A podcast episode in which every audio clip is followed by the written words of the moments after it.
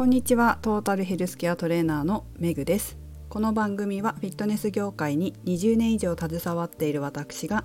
独自の視点で健康やダイエットに関する情報を解説し配信する番組です。本日のテーマは健康ダイエットへも影響座りっぱなしの害についてお送りします。皆さんはターザンなんていうトレーニング雑誌を読むことはありますでしょうか？私は、まあ、情報収集等に結構読むんですけど昨日パーソナルトレーニングに来てくださった生徒さんが本屋さんでこの雑誌を見かけたそうでそのタイトルが衝撃的だったと教えてくださいました。で私もそれを見てたんですよ。えっ、ー、とねツイッターとかフェイスブックでターザンのウェブがアップしてたのを見ててこのタイトルなかなかいいなと思って結構シェアしてたんですけど、まあ、うちの生徒さんにも引っかか引っかかったっていうかね心に刺さったみたいで昨日パーソナルにいらっしゃった時にシェアしてくださいました。そのタイトルというのが「座りすぎが寿命を縮める」「座りすぎが寿命を縮める」2回読みましたけどというものです。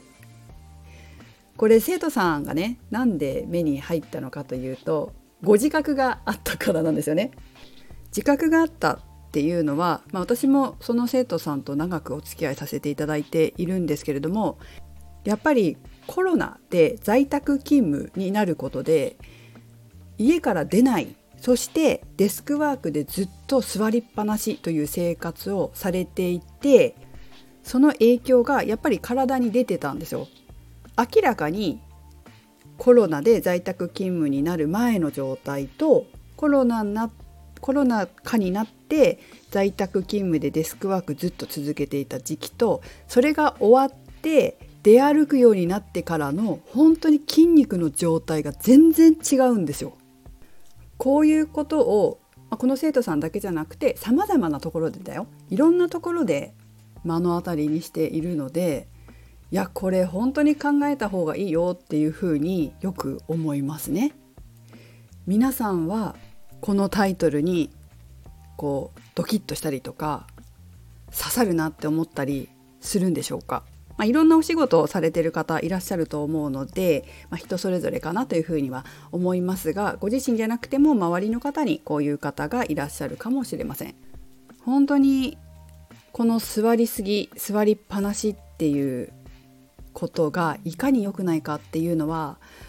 うん私はやっぱり見てていろんな方のお話聞いたりとか見たりしていて実感します。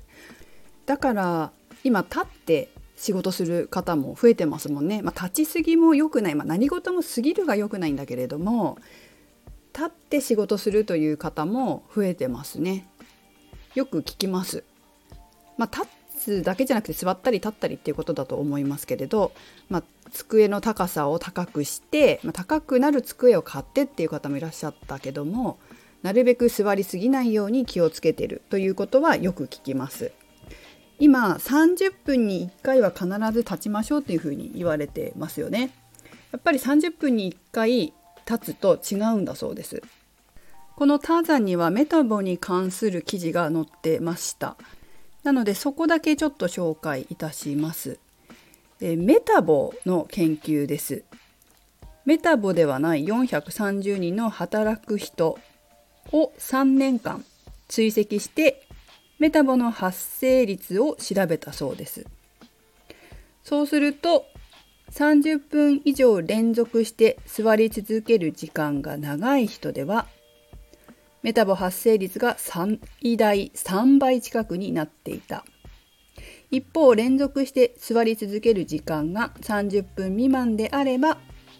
たとえ座っている時間がトータルで長くなっても、メタボ発生率に優位な差がなかった。つまり30分に1回は立ち上がって、歩いたりするとメタボ予防につながりますよっていうことですね。そして逆に言えば30分以上座り続けているとメタボになる可能性が高まっちゃうよということですね。こういう研究ってすごい最近よくされていて30分座ったら立ち上がりましょう、まあ、立つだけでもいいっていう人もいれば立ち上がるだけでもいいっていうお医者さんというかなもいれば、まあ、3分ぐらいは歩きましょうという方もいたり30分で立ち上がるのが無理だったら1時間に1回で1時間に1回の場合は5分ぐらい歩きましょうとかねいうようなことをおっしゃってる方もいます。いずれにせよ、まあ、30分ぐらい経ったら1回立ち上がるとか少なくとも1時間に1回は立って、まあ、何か歩くとか何か取りに行くでもトイレに行くでもいいですし歩いた方がいいということですね。ということで今日は座りっぱなしは良くないよという話でしたがまあそんなことね言われなくても皆さん分かってると思うんですけれどやっぱりねその状況を目の当たりに私はしてるわけですよ。いろんな方の体を見てるので。でいろんな方から相談も受けるので。本当に座りっぱなしだった生活を続けていた時の足の筋力と座りっぱなしをやめた時の足の筋力筋肉の差がこんなに違うんだっていうことを目の当たりにしてるんですよ。なので皆さんも本当気をつけてください。そのさっきメタボの話しましたけどメタボだけじゃなくて他にもさまざまな疾患のリスクがあります。まあ、一応このターザンには寿命が短くなるとかがん死亡リスクが1.5倍に上がるとか抑うつ不安を抱えやすいコロナが重症化しやすいなんてことも書かれています。だからダイエットだけじゃないんですよね。もっと健康に関わってきます。そして個人的にはこういう仕事をしてるので思うんですけど足腰の筋力が低下してくると膝や腰に負担がかかりやすくなって痛めるということも